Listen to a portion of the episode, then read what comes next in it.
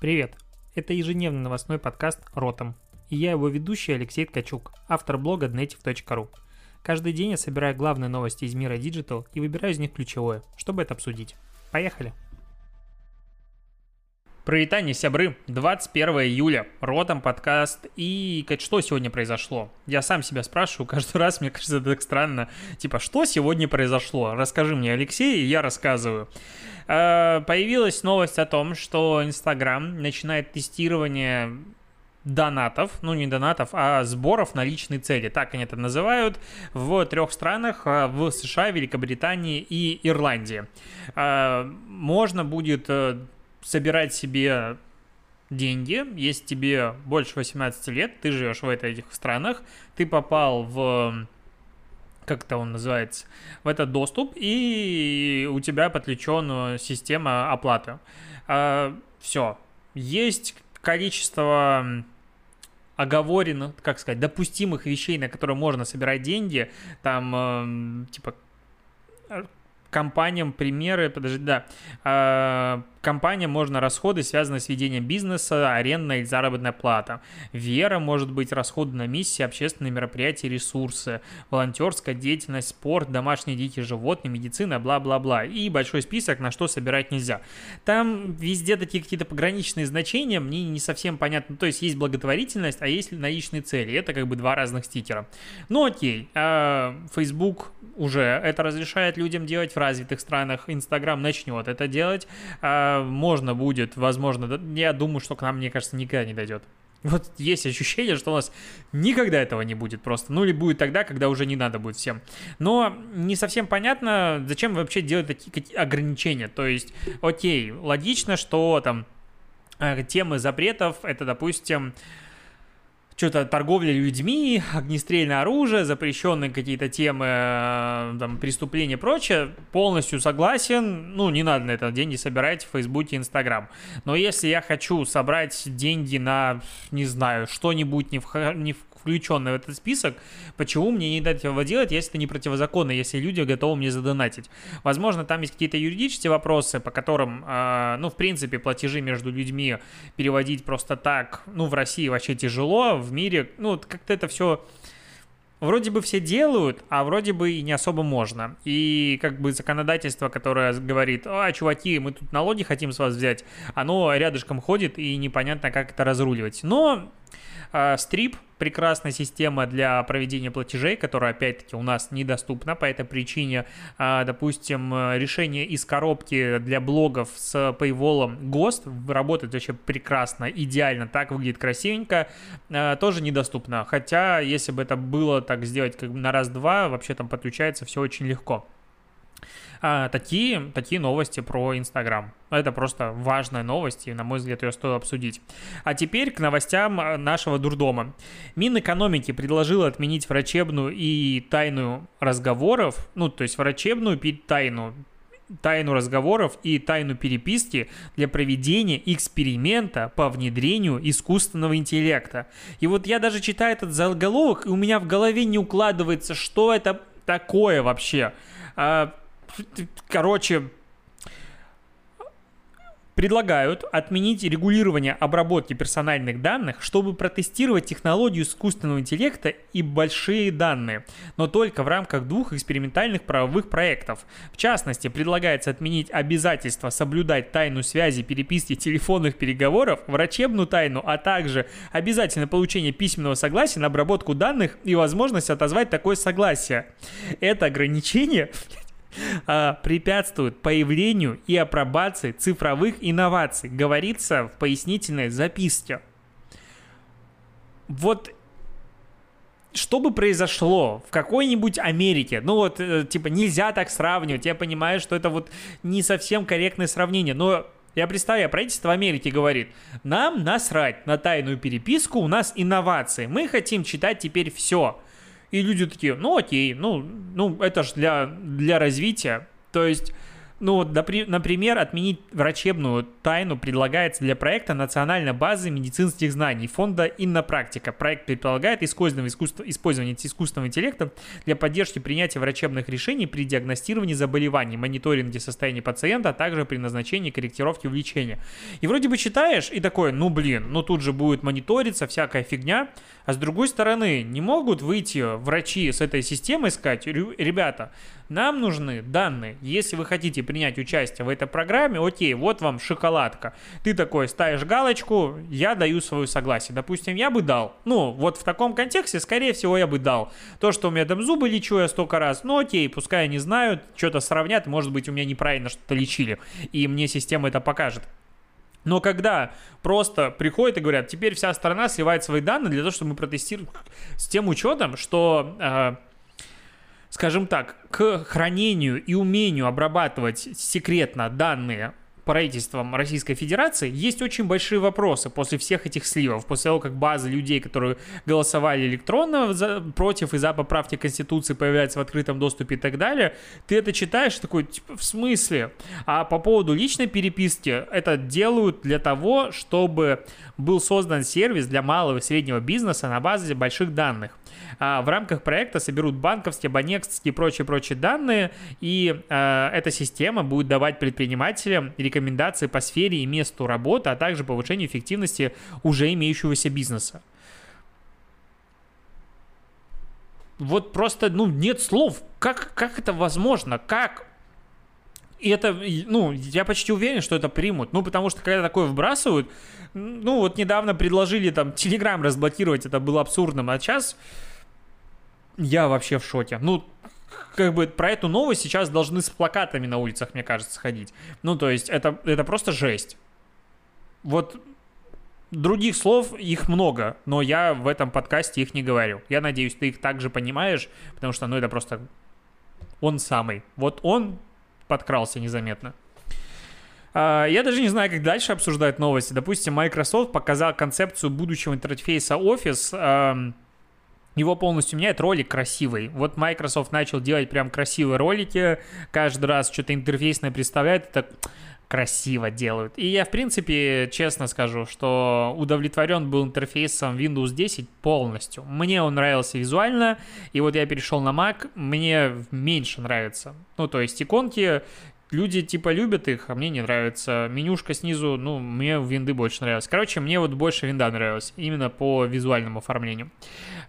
И Microsoft представляет новый офис, как он будет выглядеть, и он будет в большей степени адаптирован под тачскрины, ну, судя по этому ролику и по описанию. Мне чего не нравится в этом идее? Microsoft хочет упростить панель верхнюю, кто работает с офисом, он ее прекрасно знает, и позволить пользователям легко ее перемещать. При этом в зависимости от контекста работы система будет показывать те или иные подходящие команды и возможные действия. Я прям уже испытываю физическую боль заранее от идеи переучиваться к новому интерфейсу. На моей памяти Microsoft Office менял интерфейс так кардинально, с разными вкладками и так далее, раза 3, может больше. И каждый раз это все так, какая у тебя там... Короче, это всегда тяжело. При этом я не могу сейчас... Вот у меня последний офис, как называется, 365 или что-то подобное. Я на него пересел с предыдущего офиса относительно недавно. Он опять изменился. Мне он нравится, потому что там тот же... PowerPoint предлагает постоянно какие-то идеи, ты добавляешь несколько картинок, и он тебе предлагает там десяток-два варианта, как эти картинки могут быть скомбинированы на слайде. И, в принципе, делает это, ну, верстку адекватную. Я ей даже начал пользоваться в презентациях. И там много всяких полезных фишек. Но иногда, блин, мне кажется, очень небольшое количество людей по памяти помнит, где там эти долбанные колонн-титулы находятся. И такой, опять их искать. И идешь, и каждый раз это страдание. И вот некоторые вещи, которые постоянно каким-то образом перемещаются, мне кажется, в новом офисе будет еще сложнее. Поэтому я так как-то отношусь со скептисом к новому интерфейсу. Но внешне вот скриншотики, которые есть, выглядят прям зачетно. Будем ждать. про Aviasales новость. Мне тут скидывали, мне вообще сейчас начали, у меня есть рубрика «Дно дня» в Инстаграм, в которой я собираю отстойную рекламу, и мне ее закидывают просто тоннами. Я сейчас начинаю думать, что хорошей рекламы вообще не существует. У меня начинается такой, знаешь, как человек, который, возможно, работает в правоохранительных органах, он начинает думать, что вокруг все негодяи, подлецы и преступники, потому что он только с этим сталкивается по работе. У меня, кстати, вот когда я работал в агентстве, в агентствах постоянно, у меня было ощущение, что всегда все проекты горят и плохо, с ними все плохо. И что команда косячит. Просто по причине того, что когда все хорошо, к тебе не подходит. Когда все плохо, к тебе идут и говорят, надо что-то делать. И когда тебе постоянно идут и все плохо, ты живешь постоянно в негативном поле, и создается ощущение, что, жопа какая-то. И вот Aviasales мне скидывали эту рекламу много раз. Я не совсем, ты же белорус, должен обидеться. Они сделали рекламный креатив, в котором самолет над картофельным полем как бы взлетает, и идем в Турцию через картофельное поле. Кое-что лучше делать через Беларусь. Такой был креатив, я должен был, наверное, обидеться, я не понял, почему. Окей, через картофельное поле. Мне кажется, не все страны, страна должна иметь какую-то узнаваемую фишку. Вот если бы белорусы, не то что смирились, а педалировали вот эту идею картошки, потому что картошка белорусская, гадость, честно. То есть найти в Беларуси нормальную местную картошку сложно. Поиска, да, зашибись. И там ее привозят иногда из дальних стран. Это такое, по мелочам.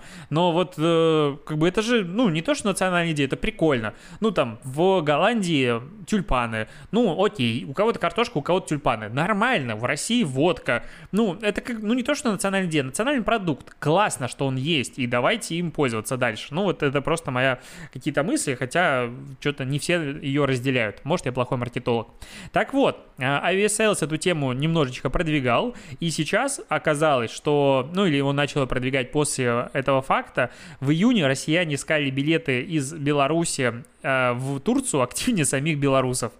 Понятно, что в России тупо больше людей, раз в 15, 16, 17, чем в Беларуси, и богатых людей больше, чем в 15-16 раз, то количество запросов улететь в Турцию через Беларусь выросло относительно прошлого года из России на 394%.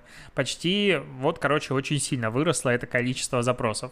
И я что хотел сказать? Я тут недавно подумал, что я благодарен карантину за то, что никто никуда не поехал. И ты можешь спокойно листать ленту Инстаграм. Мне до этого нравилось больше, когда все прям дома сидели. Вот сейчас уже начинают тут куда-то выбираться, тусить и прочее, и прочее, и прочее. Вот обожаю это слово. Я начал себя ловить на этой мысли, но окей, я сдерживаюсь. Начали народ тусить, окей. Но до этого, когда все были в карантине, все как ты. И такое умиротворение в глубине души. То есть все никуда, никто не счастлив, никто не отдыхает. Нет, часть ребят где-то позастревала в разных странах, но все надеялись, что они очень сильно тоскуют по родине. Допустим, кто там на Бали или еще где-нибудь застрял, такой, и деньги при условии, что есть. И, конечно, им очень хотелось обратно. Но в целом, вот это мне в карантине, наверное, одна из немногих вещей, которая прямо нравилась, что все сидят по домам. Потому что я не любитель путешествовать. Новость Макдональдса. Макдональдс пообещал премировать часть сотрудников за смену во время пандемии. Если отработал 50 часов в месяц во время этой самоизоляции, тебе заплатят 44 тысячи сверху. Если проработал больше, то есть 51 час и выше, 6 тысяч рублей. Начнут премию выдавать тем, кто хотя бы 10 часов отработал в апреле и в мае. При этом Макдональдс на все эти дела выделяет 600 миллионов рублей дополнительно, отказывается от сокращения фонда пандемии и так далее, тому подобное. Молодцы. Что сказать? Не зря у них вчера кофе вечером купил на Макдрайве. И все, кофе, который идет в комплекте, просто без него, нельзя купить. Вообще немногие сейчас премию дают, видимо, либо Макдональдс таким образом все-таки Я не верю, честно, в человечность компании, всегда пытаюсь найти, оправдать эту идею какой-то более иной целью. И, на пиар это не тянет, потому что 600 миллионов рублей многоватенько для пиара. С местом работы у них и так, мне кажется, никогда не было проблем, с точки зрения привлечения новых кадров. Непонятно почему. Вот вообще непонятно, почему они выделяют дополнительные деньги. Или просто хорошие люди. Я не верю. Идем дальше. Сбербанк купил в районе 8% в стартапе разработчики виртуальных аватаров для AliExpress и других компаний. 8% сумма сделки 10 миллионов рублей. То есть, 10 миллионов рублей. Сбербанк, он такой, так, что там завалялось после ужина сдача? Покупаю. Это копеечки, но эта система, в общем, чего они делают? Они делают 3D-персонажей, на которых можно показывать продукты. Одежду, электронику и всякие такие штуки. Компьютерная графика. Вроде бы как реальных пейзажах на фотографии добавлять. Пока который есть пример совместного с AliExpress, выглядит как просто стрёмная хрень. То есть есть у меня ощущение, по-моему, это даже не мое ощущение, это есть исследование, что в момент, когда ты делаешь, допустим, персонажа, который сильно не похож на человека, он какой-нибудь схематичный, ты на него смотришь и нормально, сам его пытаешься присвоить ему черты, человека, как это называется, забыл этот термин, называется антропоморфность, вот эта вот вся история. То есть нарисуй две точки и улыбку, все, он это для тебя человек. Но когда ты видишь что-то очень сильно похожее на человека, ты начинаешь придираться к мелким изъянам, и тебя это бесит. Лично меня поэтому во всех играх, компьютерных трейлерах, игровых трейлерах и всяких таких штуках очень сильно напрягает всегда анимация лица, волос, потому что там вроде бы как и захват движения есть, и все есть, но ты видишь, что это какое-то ненатурально, какой-то очень странная хрень. Здесь персонаж очень сильно далек от фотореалистичности, но все равно раздражает. То есть я смотрю на этого аватара, и он меня бесит. Будем считать, что это первый этап, как та нейросеть, про которую я рассказывал на днях, которая 3 года назад не могла связать между собой пару предложений, а сейчас я уже дочитал, как она работает, и там... она может создать для тебя мир, в котором ты играешь, текст. То есть он для тебя пишет, что вокруг происходит, допустим, зомби-апокалипсис. Ты говоришь, окей, он говорит, перед тобой мост. Окей, идем на мост. Подходишь на мост, на мосту сидит какой-то чувак.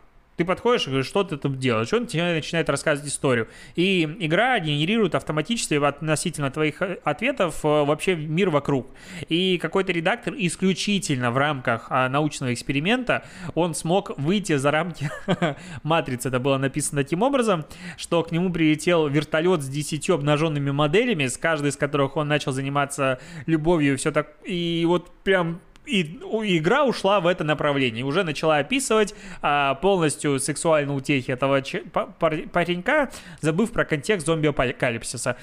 Интересно, опять же, напоминаем, что 2 года назад эта система не могла связать пару нормальных приложений в один абзац, чтобы это не вызывало какое-то отторжение. Сейчас смотришь на этот аватар, он стрёмный. Возможно, через 2-3 года прям будет красота и вообще. И честно, сомневаюсь. К новостям подкастов. Spotify запускает видеоподкасты по всему миру. Начинает с избранного списка авторов, там... какой-то он небольшой, дальше будет их больше, будет раскидывать на всех, написано на рынках, на которых Spotify поддерживает подкасты. Ребята, в России не поддерживает. Напоминаю, ребята из Spotify, давайте вы сделаете нам подкасты, очень хочется. Вот очень прям хочется Spotify подкасты. О чем это говорит? О том, что... в чатах подкастерских идет регулярный срач. Можно зайти в чат подкастерский стабильно в течение недели, 7 дней с момента, как ты зашел, там был срач на тему того, являются ли видеоподкасты подкастами, потому что подкаст — это аудиоформат, а видеоформат — это уже не подкаст, это интервью, рассуждение, чего угодно. Я так честно не считаю. Для меня подкаст — это, ну, как единица контента, в которой главное аудио. Если в ней есть дополнительная картинка, я могу это включить на YouTube, допустим, как Сережа и микрофон Мезенцева. Прекрасно, я залипаю, я могу сходить в фоне слушать, но все нормально. Того же Дудя можно прекрасно интерпретировать подкасты и слушать чисто аудио. Допустим, я так поступал в тренажерном зале. YouTube премиум включаешь, слушаешь, и все хорошо. И Spotify, как бы главная из платформ, признает это, и, возможно, за этим подтянутся другие. Было бы классно, чтобы они еще все статистику немножечко улучшили, потому что статистика у подкастов — это прям боль. У Apple статистика боль. Туда зайти в iTunes Connect, этот, в котором есть статистика подкастов, я... Вчера делал отчет по продажным блогерам, аналитику за последние 2 месяца, что у нас там по прослушиванию и удержанию. И вот для того, чтобы просто сделать скриншоты из аналитики Apple, я залогинился раз 100. Ну, то есть ты просто нажимаешь кнопку, тебя выкидывает. Ты логинишься, опять нажимаешь кнопку, тебя опять выкидывает. Так по кругу. А иногда проскакивает, иногда заходишь. Почему так? Непонятно, но такое ощущение, что всем насрать. У Яндекса статистика по подкастам просто плевок в душу. Тебе скидывают Excel-ку, в которой написано количество прослушиваний за месяц, суммарное, уникальное количество людей, которые тебя слушало, самый популярный выпуск, самый прослушиваемый выпуск и там самое высокое удержание, причем без цифр. Аудитория в процентах, сколько разного пола и среднее удержание вот среди всех твоих прослушиваний. Все. И ты на это смотришь и думаешь, ну классно, как так может быть? Ну, странная тема. К новостям из мира, как быстро попасть в любые СМИ, ну, очень просто получить себе обратные ссылки. Британский ритейл Carphone Warehouse, мне самому стыдно за мое произношение, сорян, опубликовал рейтинг лучших городов для фрилансеров. Об этом уже пишут все. Этот рейтинг включил в себя 30 городов. Там уровень занятости, ежемесячная зарплата, индекс стоимости жизни, оценка досуга, скорость интернета и все такое. И Питер там оказался на 22-м месте. Это единственный город из России, 22-го места, поздравляем его. Тут надо понимать, что всего в рейтинге 30 городов, и 22-е место — это конец списка. Ну, то есть даже если бы он был последним в анализе, то он был бы 30-м. И говорить о том, что Питер занял 22-е место в мире по качеству городов для того, чтобы приехать и работать фрилансером, мягко говоря, некорректно. Хотя Питер — прекрасный город, ничего не могу сказать против, прекрасно мне тут живется, все хорошо. Что здесь важно? Что рейтинг полная лажа, на мой взгляд. Ну, то есть это какая-то хрень. Каким образом они оценивали там зарплата в Питере? Какая средняя зарплата в Питере? Сейчас я найду. По их оценкам 462 фунта стерлинга. Ну, окей. Для кого? Для чего? Какая разница, какая зарплата в городе для фрилансера? Ты же будешь работать на других проектах. Развлечения Питер набрал 59 баллов из 100. Ну, то есть хреновенько у нас с развлечениями. Вот так скажу, в Питере, оказывается. Ну, в Барселоне 78 для сравнения. И как бы практической ценности этот рейтинг имеет 0. Вообще, ну, прям 0. Для всех, кроме этого британского ритейла. Почему? Потому что огромное количество обратных ссылок он получает по этому исследованию. Все об этом пишут, ну не все, многие об этом пишут, ссылаются, рейтинг домена растет, надо замутить свой собственный рейтинг какой-нибудь. Вот надо запустить рейтинг самые классные инстапрофили в разных категориях. И чтобы люди за них голосовали. О, будет трафика, вообще восторг. Осталось решить дела с накрутками. Есть еще статистика, тут эксперты Buzz Factory, которые выстраивают стратегии продвижения брендов на базе анализа их репутации в интернете, собрали статейку, состав ее перевел, и главная цифра. Согласно результатам исследования анкетолога, 61% российских интернет-пользователей перед покупкой продукта читают отзывы о нем или о компании, которая его продает. И 93% из тех, кто читает отзывы, принимает решение покупки, основываясь на прочитанном. Я вот 100% из этих 93% я читаю отзывы, все, я отсматриваю, у меня есть системы внутренние, каким образом я доверяю отзывам, каким нет. Я верю отзывам от 2 до 4, ну, если говорить в оценке 5-бальной. Единицы и пятерки, скорее всего, либо конкуренты, либо сами себе написали, потому что, типа, троечные отзывы, вот это самые честные отзывы, которые есть. Ну, глупо ставить себе тройку, вообще никто не накручивает тройки. Кроме того, влияние положительных отзывов на рост конверсии 270%. Я вот читаю, всегда понимаю, отзывы — это так важно, и все, и вот прям надо их собирать. У меня вообще нет отзывов про консультации. Ну, точнее, у меня они есть, мне их пишут личку, я их не выношу. А что-то в сторис я их тоже особо не репощу. Не прошу никогда людей их оставлять. В Фейсбуке когда-то просил, их оставляли и забил потом. Думаю, почему? Вот как-то странно. Я понимаю всю ценность отзывов, но не делают. И так многие, кстати, поступают. Так, что еще? В исследованиях, опубликованных Fun and Fuel, отмечается, что при принятии решений потребители учитывают не только отзывы о товарах и услугах, но и детали взаимодействия, которые нашли отражение в этих отзывах. Короче, пишет, что товар говно. Люди приходят в комментарии, ну, точнее, бренд приходит в комментарии, говорит, извините, давайте исправимся, и все решает проблему. И ты смотришь на этот отзыв и думаешь, красавца. Ну, прям хорошо, молодцы, вот так надо, поэтому даже если есть негатив, то все нормально, можно обрабатывать его, и точнее нужно его обрабатывать. 88% клиентов придают такое же значение онлайн-обзорам, как и личным рекомендациям других пользователей или инфлюенсеров. В среднем обзоры дают рост продаж на 18%. В общем, обзоры важно, отзывы важно, я об этом всегда говорю, мне кажется, все люди об этом адекватно понимают, и все еще считаю, что каждый вот сознательный человек, он должен разделять мусор, не обижать животных и писать отзывы. Вот если ты пишешь отзывы, молодец, потому что каждый твой отзыв помогает другим людям.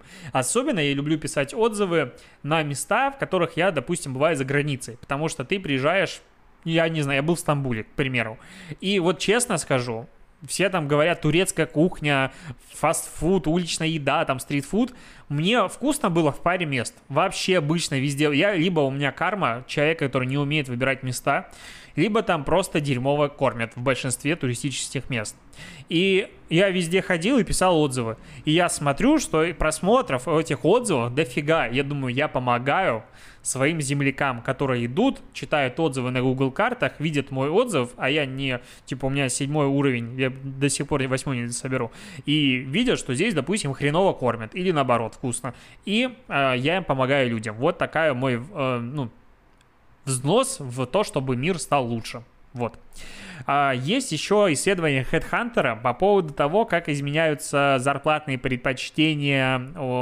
Люди, в общем, ожидаемую зарплату, которую выставляют соискатели, и зарплату, которую выставляют работодатели.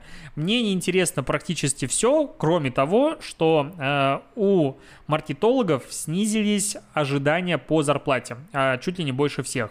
То есть вообще больше всех снизились ожидания по зарплате у ребят, которые занимаются консультированием, на 10%, с 65 тысяч до 58 тысяч в среднем. На 4% снизились свои ожидания зарплатные пиарщики и рекламщики. Рекламщики просто, ну, как журналист может написать рекламщики? Ну, есть же маркетологи. Ну, вот мы же не называем их, блин, ну, как журналист назвать? Обидно, чтобы было. Вот кто смотрит на подкаст на YouTube, давайте найдем какое-то обидное журналюги, может быть. Нет, журналюги — это не то. Короче, ну, как можно написать рекламщики в «Известиях»? Рекламщики, блин. Сам ты рекламщик. Короче, они тоже на 4% снизили свои ожидания зарплатные с 51,9 тысяч рублей до 49,8 тысяч рублей. А строители, наоборот, повысили на 4%. Строители рассчитывают зарабатывать вместо 65,5 тысяч рублей 68,2 тысячи рублей. Молодцы. Учишься, работаешь и прочее, и прочее, и прочее в универе. и ты будешь зарабатывать меньше, чем строитель, который пошел и ну, может быть, это неправильно, не знаю. Но почему маркетологи снижают зарплаты в России, ожидания зарплатные? Потому что все понимают, ну, стреляны все уже, что во время кризиса первое, что режут, маркетинговые бюджеты порезали, значит, у рекламной отрасли денег нет. У агентств денег нет, потому что нам всегда задерживают постоплаты и так далее, и всем грустно жить, поэтому и снижаются зарплатные предпочтения. К хорошим новостям: клип Little Big на песню «Уна» стал рекордным для Евровидения. Набрал 134 миллиона просмотров, и Евровидение его с этим поздравило. Предыдущий рекордсмен, песня «Toy», хотел сказать «Тау», но это Вархаммер во мне говорит. Песня Toy, это израильская певица, она, по-моему, победила в 2018 году. 133 миллиона, то есть вот только-только обошел. Это еще раз доказывает, что если бы Little Big поехали на Евровидение, мы бы его сделали, мы бы победили. Не так много, насколько я знаю, наций в мире настолько серьезно относятся к Евровидению, как Россия. В Италии, по-моему, это тоже как национальный вид спорта, там, по-моему, вообще все его смотрят. И еще какие-то страны, но в целом, как-то, на мой взгляд, это переоцененный конкурс, хотя я его тоже иногда раньше любил смотреть, но когда в Евровидении меньше-меньше начали решать люди, а больше политика, я как-то перестал его смотреть. Очень неприятно. Toyota отказалась от трехмерного логотипа. Ну, логотип Toyota известен, и сейчас все переходят в диджитал, и электрокары, и беспилотники Toyota делает и планирует делать, и теперь он стал плоским. Точно так же выглядит, ничего не изменилось, просто он стал плоским. Ну окей. Просто, когда говорят о том, что мы прям много времени на это потратили, ты думаешь, ну, наверное же, они много времени на это потратили. А здесь просто вот взяли силуэт логотипа и больше никаких изменений, вообще ничего. Может быть, они сделали 50 разных попыток добавить разные варианты и поняли, что это все равно идеальный. Но по ощущениям кажется, что ни хрена тут не делали. Но это тренд, который, мне кажется, почти все уже автопроизводители перешли в 2D, все сейчас плоские, но это просто цикличность дизайна, сейчас все плоские, через лет 10-15 опять начнут возвращаться к 3D, окей, мне не особо нравятся эти плоские логотипы, но пускай будут, мне как бы не жалко. Наверное, по-моему, у меня все новости на этот день, на этот час, я сейчас проверю, нет. Появилось исследование за май 2020 года по США, как изменилось все количество времени, которое граждане в возрасте, не написано в каком, тратят на разные сервисы. Больше всех выиграл YouTube. 25,2% людей больше начали его использовать относительно предыдущего месяца, то есть относительно апреля. Facebook 22,6%, Instagram 19,5%, интересно, почему нам меньше, чем Facebook. Четвертое место Zoom, вырос тоже 19,3%, потом Facebook Messenger 18,8%. Snapchat, Pinterest и только потом идет TikTok, на 10% у него рост. Вот, как бы, ну, чтобы просто понимал, LinkedIn на 6,4%, то есть TikTok как-то не особо вырос. При этом про TikTok тоже продолжают сгущаться тучи вокруг него, и Палата представителей США в понедельник уже в этот проголосует за запрет TikTok на устройствах, принадлежащих государству, например, у военных и госслужащих, в рамках пакета поправок к закону о национальной обороне. Ну вот, как бы, не могу сказать, что здесь прям цензура, ну, наверное, цензура. С другой стороны, TikTok — это не та социальная сеть, которая для развития там прям сидишь и используешь. Хотя есть лайфхаки в ТикТоке, даже прикольные. Госслужащий, если не будет иметь на своем рабочем аппарате или военный TikTok, наверное, миру от этого хуже не станет. Ставь на свой личный, никаких проблем. Этот телефон тебе выдало государство для того, чтобы ты работал, выполнял там свои функции. Нафига там вообще должны быть социальные сети? Вообще зачем там должны быть социальные сети? С тем учетом, что там утечки и все остальное. Ну, так-то логично. С другой стороны, вспоминая весь контекст ситуации и того, что TikTok прям банит-банит, ждем, чего решит правительство США относительно всей этой ситуации. Может быть, забанят нас совсем прям полностью. Теперь точно все. Спасибо, что дослушал. До побочения. И TikTok-гня сейчас будет у тебя впереди. Пока.